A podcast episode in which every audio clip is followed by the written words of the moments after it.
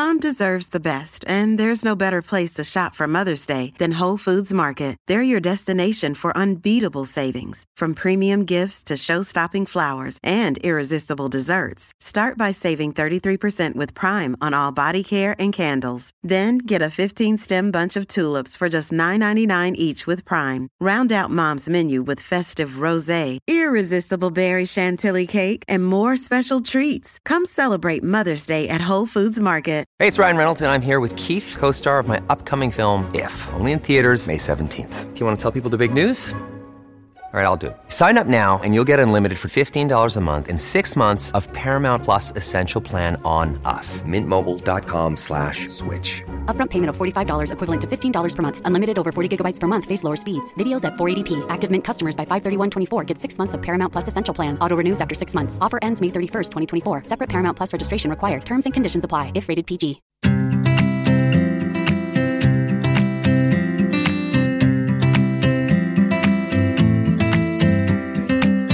Hi, everyone, and welcome to the Deliciously Ella podcast with me, Matthew Mills, and my wife and business partner, Ella Mills. Hi, guys. I cannot believe this is our last episode of season three. The last 12 weeks have gone so fast, and we are pausing now to go and have a baby, which is even more surreal.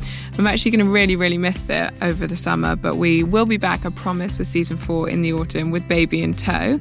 And I'm also really proud, a little bit surprised to say that as this airs, we will have clocked up 5 million lessons on the podcast since we launched last September, which is just absolutely nuts. And we just wanted to take a second to say a huge, huge thank you for all that support.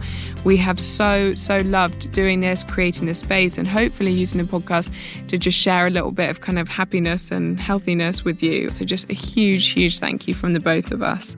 So, today's episode is all about helping us feel that little bit healthier, and it's one that I've been so looking forward to. I mean, as you guys will know, there is a lot of confusing, conflicting information out there around diet and lifestyle, what to eat, what not to eat. And so today we want to clear a little bit of that up. So we're going to be diving into the science, the data, the evidence, the studies around the power of a plant rich diet and asking the question can we really eat in a way that supports and potentially prevents some of the biggest health issues that we face today? So, to help us in this, we have the brilliant Dr. Gemma Newman with us. Welcome, Gemma. Thank you so much for coming. Thank you for having me, Ella. Thank you, Matt. And so, Gem, before we jump into the episode, can we just start with some basics? So, why are five or 10 portions of fruit and veg a day? Why vegetables? Why, why a plant rich diet? Well, it's funny that we say five portions because that's the government guideline, but yeah. there was actually a study done by Imperial and not long ago. They they looked at 95 studies and they pulled the data and they realized that if you have 10 portions of fruits or vegetables a day, then you actually reduce your risk of dying early by up to about a third. And they didn't find an upper limit of benefit at all. So basically, we know that the more fruits and vegetables we eat, the less likely we are to die early. Why? Well, they've got phytonutrients, antioxidants, vitamins, minerals, and in fact, some of the phytonutrients we haven't even named yet. There are that many. And also, they tend to have a synergistic effect. So, we're not going to necessarily even be able to quantify how much benefit we're getting from these substances. And what is a phytonutrient? It's a type of nutrient that only comes from plants. And things like lycopene from tomatoes, sulforaphane from cruciferous vegetables. So, if you think about kale and cauliflower and um, broccoli, those are called cruciferous vegetables. And they contain this amazing thing called sulforaphane, which helps the liver through phase two detoxification. So, basically, allows your body to kind of process the things that are going through the liver effectively. And what's amazing is that you get them from these particular vegetables. Okay, so there's no upper limit. So having your five a day is slightly not enough. We want to be aiming for our 10 a day, but if we had our 15 a day, we would keep seeing more benefit. Is that what we think? Yeah, that's what we think. And the question is, I mean, how much can you tolerate? I mean, if you look at sort of Paleolithic man, we wonder well, how much fiber did they actually eat? And you can look at Paleolithic poop and you can actually see that they had about 150 uh, grams of fibre a day.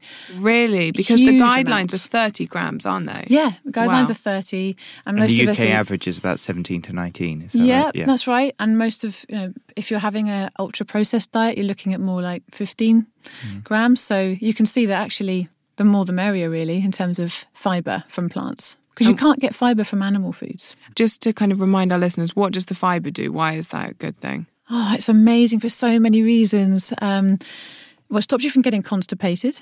Uh, so, therefore, it reduces your risk of things like varicose veins and appendicitis and diverticulitis. But also, more than that, what's amazing is that it helps to feed your beneficial gut microbes. So, you've got these incredible microbes that serve you inside your gut and all over your body.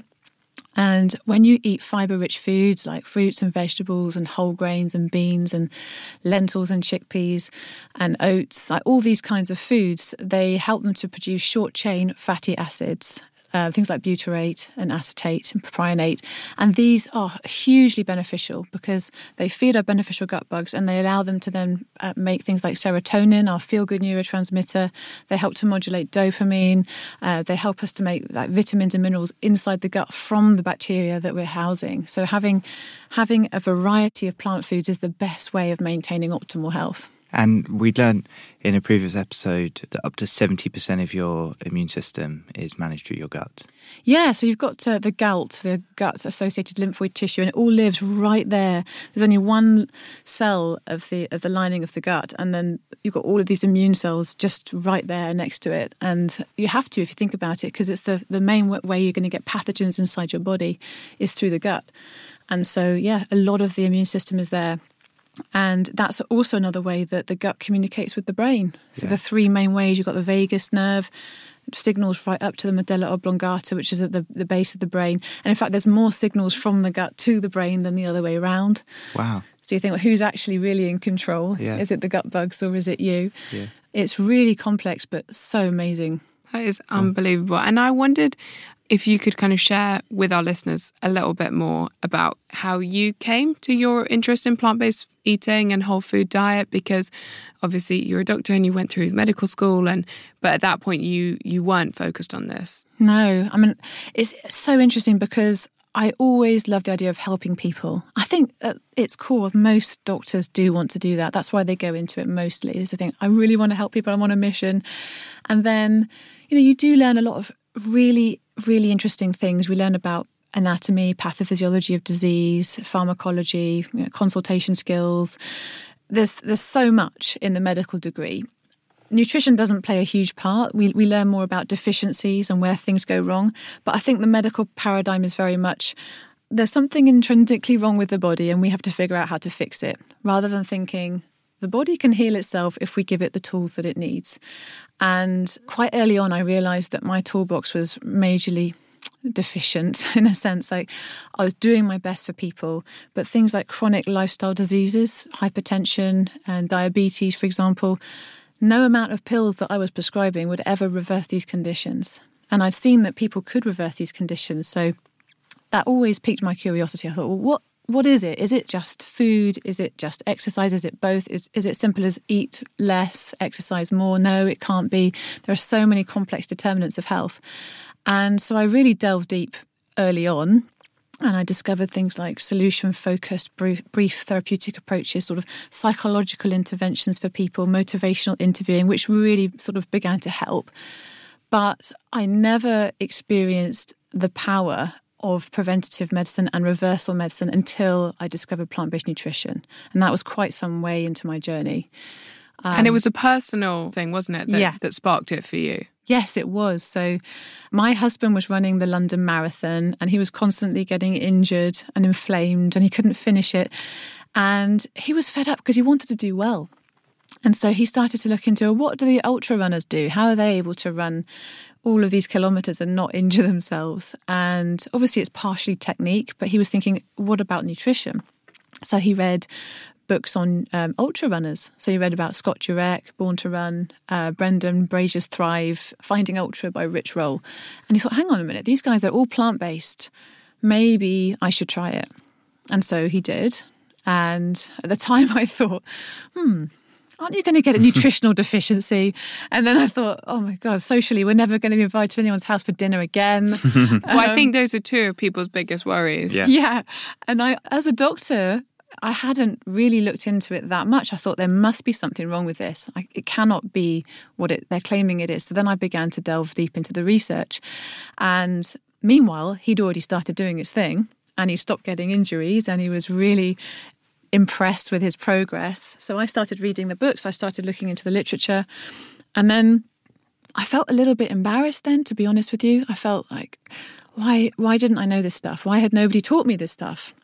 I thought, well, actually, you know, now I'm looking into it, I can see that it's really beneficial. And his second marathon that he ran, he ran it an hour and 10 minutes faster than his first marathon through the change in diet. And that really got my attention, although I'd already read the research. And it just, it became a sort of a personal mission after that because I started to see benefits for my family, you know, diverticulitis, pains improving, recurrent abscesses improving. And wasn't there some blood work that you did? Am I right? In yes, saying? that's right. So I'm sorry, I'm a full stalker.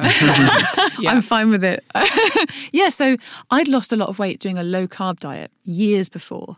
And so I thought, well, that must be the way to do it. You know, everybody says cut the carbs. So I thought, okay, well, I'll do that. I just kind of followed convention and decided to cut the carbs. I was eating generally healthy otherwise, lots of chicken, lots of fish, lots of salads, what you'd expect to be eating. And I lost a load of weight. I was exercising every day. I felt good. And then, you know, feeling a bit sort of smug with myself, I thought, oh, I just checked my blood tests, my blood panel. I bet I'm really healthy. You know, this is like a benchmark for the rest of my life, you know. And I was really shocked because my lipid profile was raised. And I knew that having. And what does that mean? So we look at various things. We look at cholesterol levels and we look at something called LDL and HDL and the ratio of the two. Essentially, what you're looking for is the proteins that carry fats around the blood and the fats themselves. And it's one of the risk factors for heart disease. It's not the only one. The lipid panel is the main blood test that we do conventionally to look for these things. And my cholesterol levels were raised and uh, my so called bad fats, my LDL was raised. And I was in my 20s. And I knew at that time that my grandfather had already suffered a heart attack whilst playing tennis.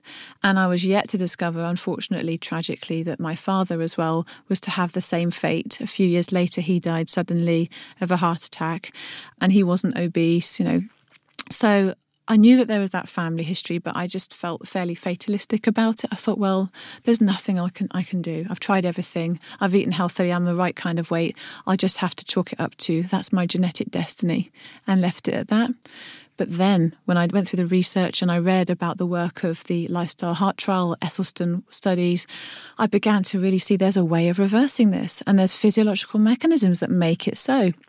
So I tried it, and a month after I started my plant based whole foods diet, my cholesterol levels, my lipid panel was all completely normal. And this was like over 10 years later, two kids later, exercising less than half the amount, weighing more. And I'd achieved something that I hadn't managed to achieve in 30 was, days. Yeah. And I knew I knew how powerful it was because I'd read the data and I'd seen it. I mean, it's amazing. Are you familiar with Esselstyn's work? He's, yeah, I am. And it was one of the things that inspired me massively because I came at this, obviously not from a medical background, but from a very skeptical place. People had always thrown around phrases like, you are what you eat, and things like that. And I thought, well, basically, I live off gummy bears and I'm not a gummy bear, so I must be fine. um, and I started researching and reading as I was looking to help myself. And I it was work like that where there was I didn't have a heart condition in, in that in that sense, but you suddenly thought, okay, well, if this is powerful enough to help with heart disease, then surely it might be able to help me. Exactly. But would you be able to kind of tell tell our listeners a little bit more about that? Absolutely. I mean, Esselstyn is one of my favourite physicians because he's truly groundbreaking. He got he got 24 people who were essentially at death's door. I mean, let's not beat around the bush. They had heart disease. They'd already had a cardiac event, either a heart attack or severe angina. They'd already had surgeries often artery bypass surgeries, angiography, and there was nothing more that conventional medicine could really offer these people. And he decided to put them on a whole foods, plant based, no oil diet. And he looked at their medical records and he's seen that the previous 12 years before his intervention, they'd had 49 cardiac events between them, these people, like majorly sick. And what's so interesting is that those that stuck with the diet, he followed them up. And um, at the eight year mark, after they started the diet, there was one event in eight years, and that was in somebody who had stopped doing the diet six years previous and gone back to their normal Western diet. And so he decided to do more um, interventions. And back in 2014, he had nearly 200 people doing the same thing whole food, plant based, no oil. And there was no mandated exercise in his program, there was nothing but diet intervention. Like there's been other ones that are very similar, which have had really great results, like the Lifestyle Heart Trial from 1990 that showed regression of the plaques inside the heart um, vessels, uh, but they'd also had stress reduction and they'd had half an hour of mandated walking. They'd had other interventions, but Esselstyn's work was just with diet. And with the nearly 200 people that he helped back in 2014, it was absolutely incredible. I think they had an event rate of less than 0.6%. And then of those that those few people that didn't continue with it, he followed them up as well. I think out of nearly 200 people, there were about 20 that didn't didn't go ahead and carry on. And in those that didn't carry on with it, there was a 62% event rate, which is basically 100 times different in the amount of people that had some sort of cardiac event and those that didn't. That is, it's just extraordinary. Yeah, it's amazing. And for any physicians who might be listening and worried about, should I recommend this? You know, what about conventional therapies? I'm not saying that you should you should not have a conventional way of looking at things and have the medications um, or maybe the angios. But I am saying that it's so powerful that if you don't tell people, then in, in, a sense, you're really doing them an injustice because if they could benefit, then it's worth them knowing. But what's the reason that for the medical profession, this hasn't become a deeper part of training if, if these things are out there? Well, it's a really good question. And you would expect that once Esselstyn's work was published, that the cardiologist would be banging on his door mm. saying, you know, I want to know. But I think there's a mixture of things. There's partly his ignorance of his work um, or the work of the other people doing these things. Partly it's um, remuneration. Doctors are generally good people, but obviously, especially in the US, they have to make money through generally through procedures and medications. Uh, you don't get money for talking about nutrition. So it's not something that's really on the radar in terms of training or indeed you know future training. So that might be part of it. But for the NHS, for example, who... for the NHS, I think it's just it's a resistance to learning about things that are not perhaps practical? I ask myself this question because we do have physicians who are interested in lifestyle medicine, for example. Like we, you know, they've got the American College of Lifestyle Medicine. We've now got the British Society of Lifestyle Medicine, where they talk about lifestyle and nutrition as one part of that. So there is a resurging popularity for for lifestyle, but there's a lot of skepticism around nutrition, and I don't know if it's considered to be a little bit of an inaccurate science, perhaps. Like mm. you, you don't necessarily have the same data endpoints a lot of the time. It's very hard to do randomized control trials. You can do them, but even when you do, there are so many other factors, confounding factors in people's lives that make it quite difficult. And you can't really ever run long term randomized control trials, which are considered to be the pharmacological gold standard, which in some senses you have to train yourself to to open your mind because I think medical training sometimes, in some ways, closes your mind to to looking at other possibilities. So I'm hoping that this kind of education will help to open up the minds of doctors as well as the public. But they don't need to worry because I mean there was a trial called the Courage trial, which proved that angiography in stable patients was actually no more beneficial than medical therapies. So you've got nothing to lose. If someone's not having an acute heart attack right there in front of you, then they may not actually benefit from an angio as much as they would from diet advice. But you, you can't just look at one study. So you've got the lifestyle heart, then you've got Esselstyn's work, which has spanned over a long time, back from the 80s all the way up to 2014 and, and beyond. And you've also got one from India called the Mount Abu Heart Trial from 2011, which is another really interesting one. They had 123 cardiac patients, which had been proven by angiography, and they analysed 360 lesions, and they were analysed by two independent radiographers. So this is basically people who have active heart disease and thinning of the coronary arteries, which is means more likely to get a heart attack in the future. And of those that stuck with the whole foods diet, there was a 91% trend towards regression. So you can see that people are making improvements, you know, even with quite sort of small interventions over a short period of time. And even in those who didn't see regression of these sort of thickening inside their arteries, what's great about a plant based diet is that it encourages the lining of the artery to make something called nitric oxide. Which really helps to make it much more supple, much more responsive. It can bring your blood pressure down to normal. And it, it also means that you can stabilize the plaques that are there which is also a really important part. So, even if you find that if you're on a whole food plant based diet and your angiography shows that you haven't unfortunately managed to reverse some of the plaque formation in your vessel, you're still much less likely to get a clot because the, the plant based diet is forming a stronger cap over those plaques. So it's helpful in so many ways. And outside, obviously, heart disease is, is the number one killer in the world right yeah, now, yeah, right? it's, it, yeah, in the Western world, the number one killer. And I think a person is admitted to hospital in the UK every three minutes with a heart attack. That's British Heart Foundation. That's what they tell us. So it's it's number one cause of death, and we have to take it seriously. Obviously, you see patients for all kinds of things all day, every day. Do you find this is helping across the board? Are there, are there studies and science and data to show it helps all kinds of other things, you know, other com- common issues like high cholesterol, high blood pressure, the kinds of things that people would often go and see a GP for? Absolutely. And it's funny you should say that because one of the first people that I was brave enough to talk about plant based nutrition with had high blood pressure. And I, he was so funny because he, he sat down in the consultation, he looked at me and he said, I've been sent home from work and I'm, I've been told not to come back. And I looked at him, I thought, oh my God, what's he done? you know, because when you're in a GP consult, you, you never know what mm. someone's going to come in with. And I thought, you, you hear all sorts of stories. So I said, what's happened? Why? Why did they tell you not to come back? And then he explained that he was a driver, he worked at the airport, he'd had a spot test medical, his blood pressure was sky high. And they said, you can't, you can't drive here. We're going to tell the DVLA go to your GP, get it sorted out. You're going to have to take the test again. You're going to have to have a proper medical before you can come back to work. And he was distraught because he loved his job. Mm. And back then, I thought, well, we've obviously got tablets. I've always got my tablets to rely on. And I told him about tablets, and he said, I don't want to be on tablets. I said, well, what do you want to do? he said, I want to go back to work. There must be another way. And I said, well, there is yeah. another way. Would you like me to tell you about plant based nutrition? He said, What's that? He's a South African. And he was a heavy meat eater. Being South African, he loved his meat. And he wasn't an obese man. So, you know, it wasn't because of um, any kind of a weight issue.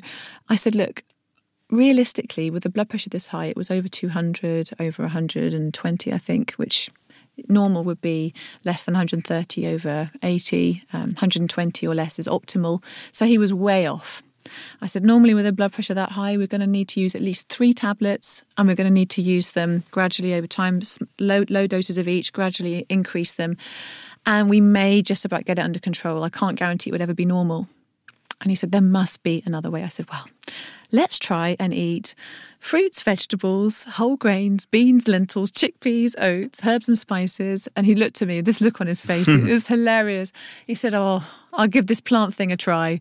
And I thought, oh God, I really hope this works because he's, he's, not going to be happy coming back and if it doesn't. So I told him a few things to eat. I gave him a few recipe ideas. I'm always telling patients about your stuff, by the way, Ella, oh, just so you know. You. And um, I told him to have a couple of tablespoons of flax seeds a day because I'd read a couple of studies showing that that brought blood pressure down as effectively as an antihypertensive medication. And I also told him about the benefits of hibiscus tea for the same reason. I've read a couple of studies on that.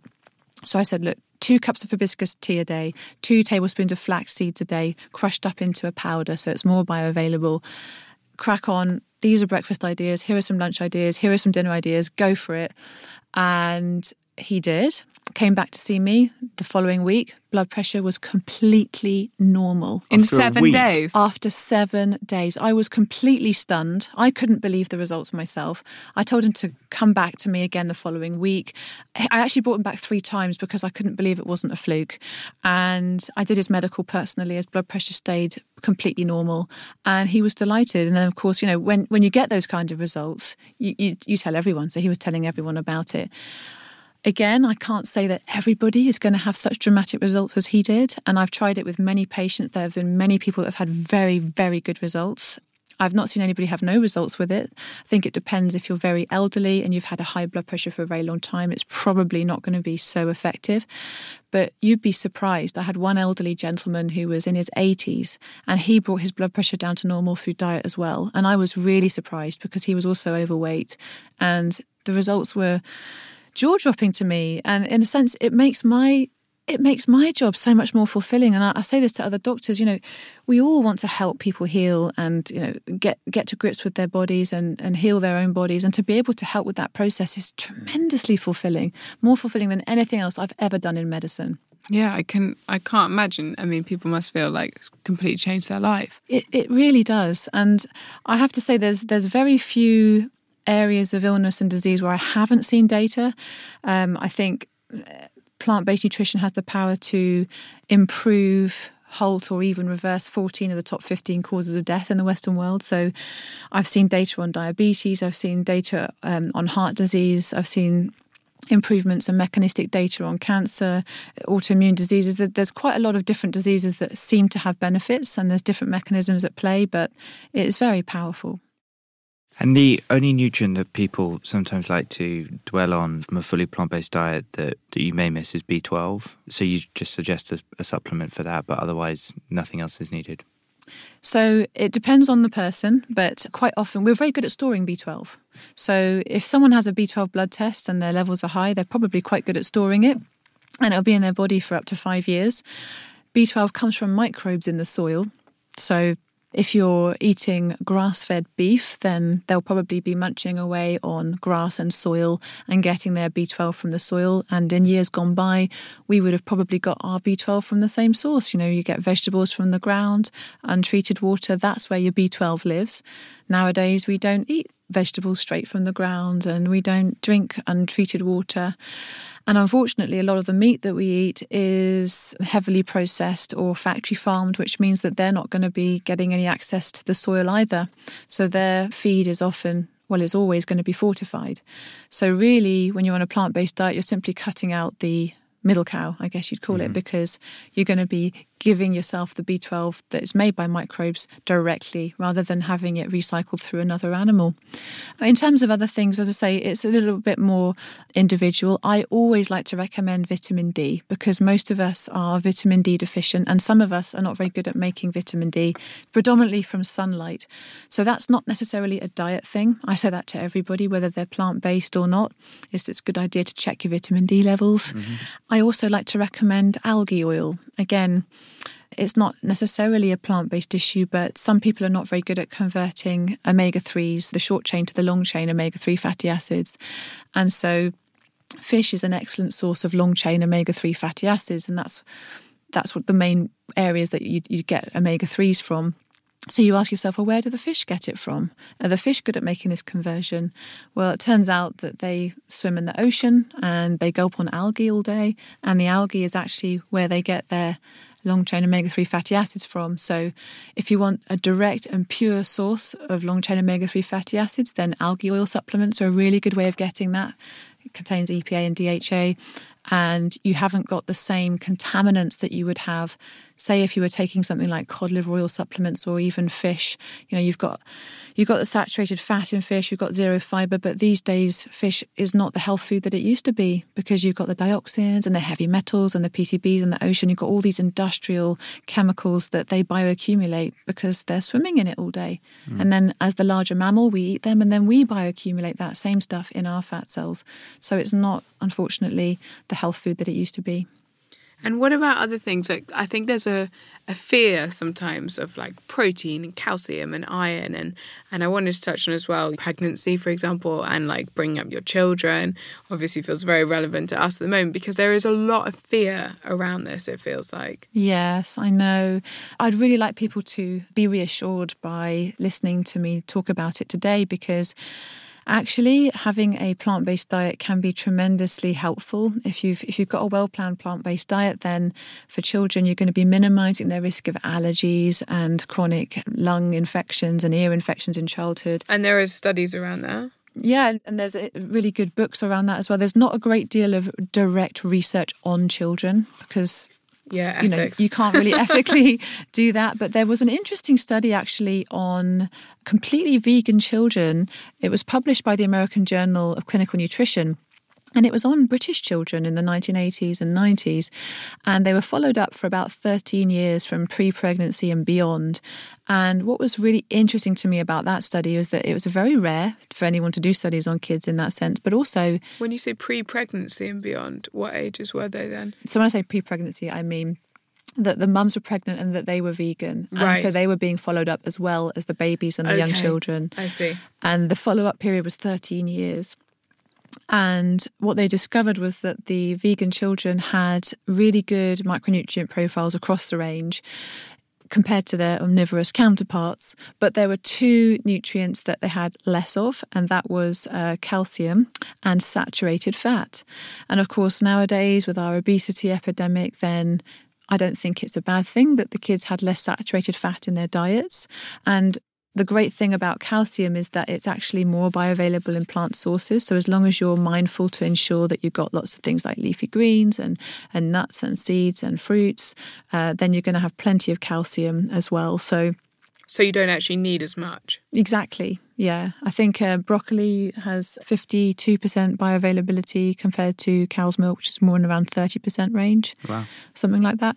So, uh, as long as you're mindful to imp- include calcium rich sources of uh, vegetables and fruits, then you're onto a winner. My favourite is that hummus is so rich in It's it because so- you've got sesame seeds and chickpeas. And Exactly. I'm like a hummus fiend, so it's, uh, Hummus it's is brilliant. amazing. So yeah, there is a lot of fear around it. I just I do try and reassure people. I think that kids probably need a little bit more in the way of fat in their diet than grown-ups do. And so making sure that they're having things like nut butters or tahini as well, um, avocados, olives, if they'll tolerate it. Kids can be so fussy sometimes. I think that's the thing as well. But pregnancy, making sure that, you know, your little baby's going to be so lucky because she's got you eating all these amazing foods and you know so her taste buds are going to be primed for these delicious foods from day one which is going to be quite helpful. But yeah, I've had a lot of messages from people saying, if you really stayed vegan throughout your pregnancy, is that safe? And then a lot of people saying, you know, are you really going to um, bring up your child as in a, you know, kind of plant based way? Is that safe? And there's a lot of emotion around it yeah, it? absolutely. And I totally understand it because this information doesn't feel that widely available. And therefore, obviously, and you feel a huge, heavy sense of responsibility and you, you don't want to get anything wrong. And you feel like you are kind of going against the status quo, which is a, a challenge. Yeah, I'm sure it is. And uh, luckily, because I'm looking at it from a medical perspective, I feel very fortunate to be able to look at the you know the evidence at hand, and I can say that. But even the British Dietetic Association and the American Dietetic Association, they both say that a well-planned vegan diet is perfectly acceptable for every stage in the life cycle, and even has potential benefits for disease reversal. And what diseases are they talking about? They're talking about things like heart disease and cancer, are number one and two killers. So looking at it logically, there's really no reason to to be worried as long as you are giving them a varied diet. And that would be the same for anyone. So say you have an omnivorous child and all they'll eat is hula hoops and, you know, chicken nuggets. That's clearly not a varied diet. They will fall into uh, severe problems. So I think you just have to, to look at it logically and say, well, okay, if I'm giving them a well planned whole food plant based diet, then really there's nothing that they need to worry about. Just as with anyone, I'd say that the guidelines say, for example, that kids should have vitamin D supplementation. So I think vitamin D would be important. B12 obviously is an important one. And I particularly favour algae oil supplementation because you know it's a direct source of long chain omega threes. And as I say, some people are not great at that conversion. So you touched on earlier the link between the gut brain axis, and there's some studies that have come out that have started to show uh, links in to support mental health from improved nutrition and improved gut health. Can you expand a bit more on those? Yeah, absolutely. Um, mental health is one of the biggest issues of our time. And I think in clinic, I see a lot of uh, patients with chronic diseases. Mental health hugely impacts those. It's hard to separate cause and effect, but I think it is becoming a big problem. And there is a lot of data now to suggest that what we eat can really affect our mental health. There was a systematic review in the Journal of Psychosomatic Medicine. They looked at nearly 70,000 people and they showed there was a significant improvement in anxiety if you were eating fiber filled foods rather than processed foods and rather than processed meats. And the SMILES trial was done back in 2017, which was a modified Mediterranean diet intervention. It's a randomized control trial. And they had people who had social support and people who were just basically given advice on having lots of things like whole grains and vegetables predominantly, basically a modified Mediterranean way of eating. And they showed that their depression rates were much much lower. I think there was like a third depression remission versus 8% in the social support group. But what's interesting to me is the plant-based diet aspect of it because there's a, there's quite a lot of data to show that specifically plant-based eating patterns are very good for mood There was this weight loss trial that was done about 10 years ago. They had 106 obese people and they split them into a healthy low carb and a healthy high carb diet group. And those that had the healthy high carb diet lost about the same amount of weight as those on the healthy low carb diet, which was fantastic. But really interestingly, they had much better well being scores. They had much better anxiety and depression scores, much better productivity scores. So there was something about eating more of a whole food plant based approach that improved their mood so much more. And I think that's partly due to you know, what I said before about the short chain fatty acids and how they promote dopamine and serotonin release through the microbes, but also tryptophan availability. Tryptophan is the amino acid that we need to make serotonin. And although meat is very high in tryptophan, you'd think that the low carb dieters would feel good because of that, but actually they didn't seem to. And there's a postulation that it's because actually there's a reduced bioavailability of it because there's more competition with other amino acids in this very meat heavy diet. And so if you're having more plant based tryptophan sources, then potentially you've got better mood outcomes because it becomes more bioavailable. So you've got the fiber with the tryptophan. So things like sunflower seeds and sesame seeds and butternut squash, they're very high tryptophan foods and they've got the fiber as well. Folate, for example, has been associated with improved mood scores. Carotenoids in kind of your yellow and your orange fruits and vegetables also improve mood scores. You know, there's lots of different mechanisms that would that would give you benefits. So it's really, really powerful. It's absolutely extraordinary. There's a lot of kind of quite confusing terminology around vegan, vegetarian, plant-based, whole foods, etc., etc. And I think I just wanted to clarify what we're talking about here is a whole foods diet right? Yes. It's not a vegan diet for ethical and environmental reasons is a kind of different conversation. And one obviously we all massively respect, but this is about human health. And in that, that's about a plant based diet is probably a better description of it because it is about eating lots of plants, whole food. So it's about cooking, it's about eating those kind of fresh fruit, veg, chickpeas, lentils, etc. So it's not so much about like the meat substitutes and the cheese substitutes and like um, vegan cookies and things like that. Is that right? That is right, Ella. You got it in one. It's about having plants and whole foods as close to their natural state as possible and uh, just enjoying home cooking, seasonal cooking, ideally, organic. Uh, fruits and vegetables as well, I think is is a really useful thing. And so, why organic? Well, there's some data emerging that well, for example, there was a study in the JAMA not that long ago. It was a French study funded by the um, French National Institute of Health, and they they looked at people who were eating organic foods versus people who weren't, and they attempted to correct for confounding factors like you know socioeconomic status. So basically, you know, if you're more well off, then you're more likely to buy organic things. They tried to counter for that, and they found that basically those that ate more organic food had on average around 25% less chance of developing cancer than those that didn't.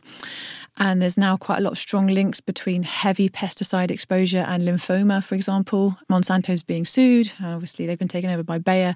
I imagine there's going to be a lot more cases coming up. And you just also mechanistically, you've got to think, well, what's actually happening? Pesticides are antibacterials. They are designed to kill bacteria and fungi.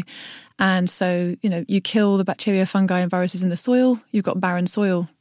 It leaches the minerals from the soil the soil is not going to be as healthy, it's not going to be as nutrient rich as if you have non pesticide filled soil. And the topsoil gets washed away very easily by the rain, and the soil becomes quite concrete like. Whereas if you have regenerative no till agriculture, especially, but just you're avoiding pesticides, then you're going to be more likely to have a soil that's going to be uh, beneficial for your own gut bugs. You know, you don't want to be eating food that has something in it that will then potentially be detrimental to your own gut microbes. So that's why I think organic is is preferential. Interesting. It's hard, isn't it? Because Yeah. people can't always afford that. yeah, it is. It's significantly more expensive. It's significantly more expensive. And this is why the whole food system has to change. This is why I, I often talk about regenerative no till agriculture and subsidizing fresh fruits and vegetables mm. rather than subsidizing meats because we need to make these changes for the whole population's health mm. and the planet's health as well. It's so important. and the kind of economy's health. You know, if you look at things like the NHS as well, it, it's a real 360 improvement that we would see. It really is. And so for people who have financial restraint. I completely, you know, I understand that completely. And if you're if you live in a place with a high street that's got, you know, it's got Greggs and KFC and McDonald's, you know, it's going to be the last thing on your mind. But all I can say is like really try to look into well, what can I afford? Perhaps look at the environmental working groups, Dirty Dozen and Clean 15 list, which is list of um, the foods that absorb the most pesticide and the least. So you just at least buy a few things that might be organic mm-hmm. and a few things not. And try and cook at home. Try and learn to cook with you know, things like staple foods like whole grains, brown rice, um, lentils, beans, chickpeas.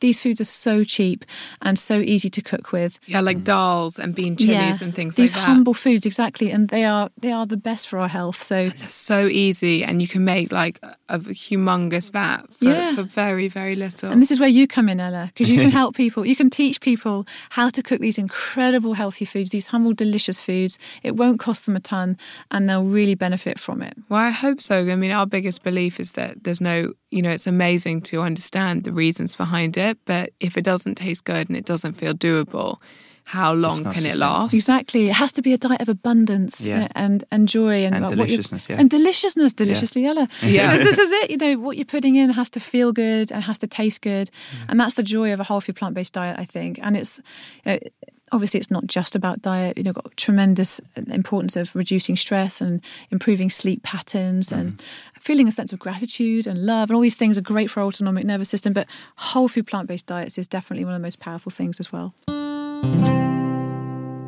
And so if you were going to leave our listeners with five take homes you know if there were five things that they've heard and they're like these are the key things i need to remember or these are the things i'm going to tell my friend or my colleague to spread the word what would your five things be? Learn to cook a basic recipe, perhaps one new thing a week, just to kind of give yourself a little bit more of a repertoire. Because most people, they learn maybe five or six dishes that they like to repeat um, each week. Just learn one new thing each week and make that one of your favorite meal swaps. So if you like having a chicken curry, think, okay, well, I'm going to learn how to make a chickpea curry. If you like to have uh, beef bolognese, think, I'm going to make a three bean chili. Mm. If you like to have porridge for breakfast, think, okay, well, I'm going to get whole grain porridge, organic if I can. I'm going to put a nut milk with it instead of my cow's milk, and I'm going to sprinkle some seeds on top because I heard that was good for me. Just one change a week, if you can, will lead to tremendous results. And then if you keep doing that week on week, you're going to have a life that supports uh, the things that you want to do. You're going to have a body that supports the life that you want to lead. So, learn a new recipe a week. Number two, I'd say really aim to live with gratitude if you can, which is really hard sometimes, especially if you're struggling with a long term condition. But really aiming to see things in a, as much of a positive way as you can and focus perhaps on helping others uh, or what's your purpose, what's your meaning, what's your reason for being, because then that can also lead you to make these health changes rather than just sort of getting down and thinking, oh, I've got to be more healthy. Think, no, what am I working towards? What am I wanting to feel like? What am, what am I wanting to do in my life? So, really identifying a sense of motivation. So, yes. I want to get healthier because I really want to spend more time with my grandchildren or I really want to, you know, be able to run a marathon or yes. you know identify your motivation yes exactly. Identify what drives you and what will drive you towards your best possible self. So that's number 2 number 3 I would limit antibiotics exposures as much as possible. So antibiotics are a good thing. They've increased our life expectancy by about 15 years on average but they have long-term consequences that we're only beginning to discover through microbial health. You know, they can be linked to long-term risks of things like autoimmune diseases and cancers. So really aim to only take antibiotics if absolutely necessary. That's number three. Number four is limit other things that can damage your microbes. So think about where do we get antibiotics otherwise? Well, they come in the food chain, mostly through the meat that we eat. And so think, okay, let's eat low on the food chain so that again i'm limiting my ingestion of antibiotics through other places again thinking about pesticides in a sense that's another form of antibiotic because what you're doing is you're ingesting something that could damage your gut microbes so that's another thing and the last one would be sleep i think you've had matthew walker on here so mm-hmm. we all know the importance yeah. of sleep aiming to get your seven eight hours in really prioritize it and it will just make everything else feel a lot better as well Amazing. Amazing. What an incredible end to the series. That was oh, packed you. full of information. Thank yes, you so, so, so much. much more I could have said. well, I think we're going to have to do a round two, but if anyone does want to learn more, Dr. Gemma Newman. She has her website and everything, but also her Instagram, which is just Plant Power Doctor. She says uh, shares amazing evidence based nutrition, studies, data, etc. There, so that is 100% worth having a look at. And just the biggest thank you to everyone for listening. I feel very emotional uh, thinking that we're signing off to go and have a baby. Oh, um, it's like exciting times. I know, it's absolutely insane, isn't it? Um, so we will be back once we've given birth to a little girl. And um, otherwise, thank you guys so, so much for sticking around, for listening. And um, if you do want to learn more as well on a plant based diet and you're interested in it, at the beginning of season two, we did also do an episode on the kind of key things from iron to calcium to B12 to supplements to vitamin D, omega 3s, all the questions that people often have and, and are confused about. So um, it's about kind of how to eat a balanced uh, vegan plant based diet. So that might be helpful to check back in on. There's also the food and mood episode, a little bit more on mental health, which we touched on today. And then in season one, we've also got a gut health episode. So if you haven't listened to those, there's a little bit more listening for while we're away. And otherwise, we cannot wait to see you in autumn. Thanks so much, guys.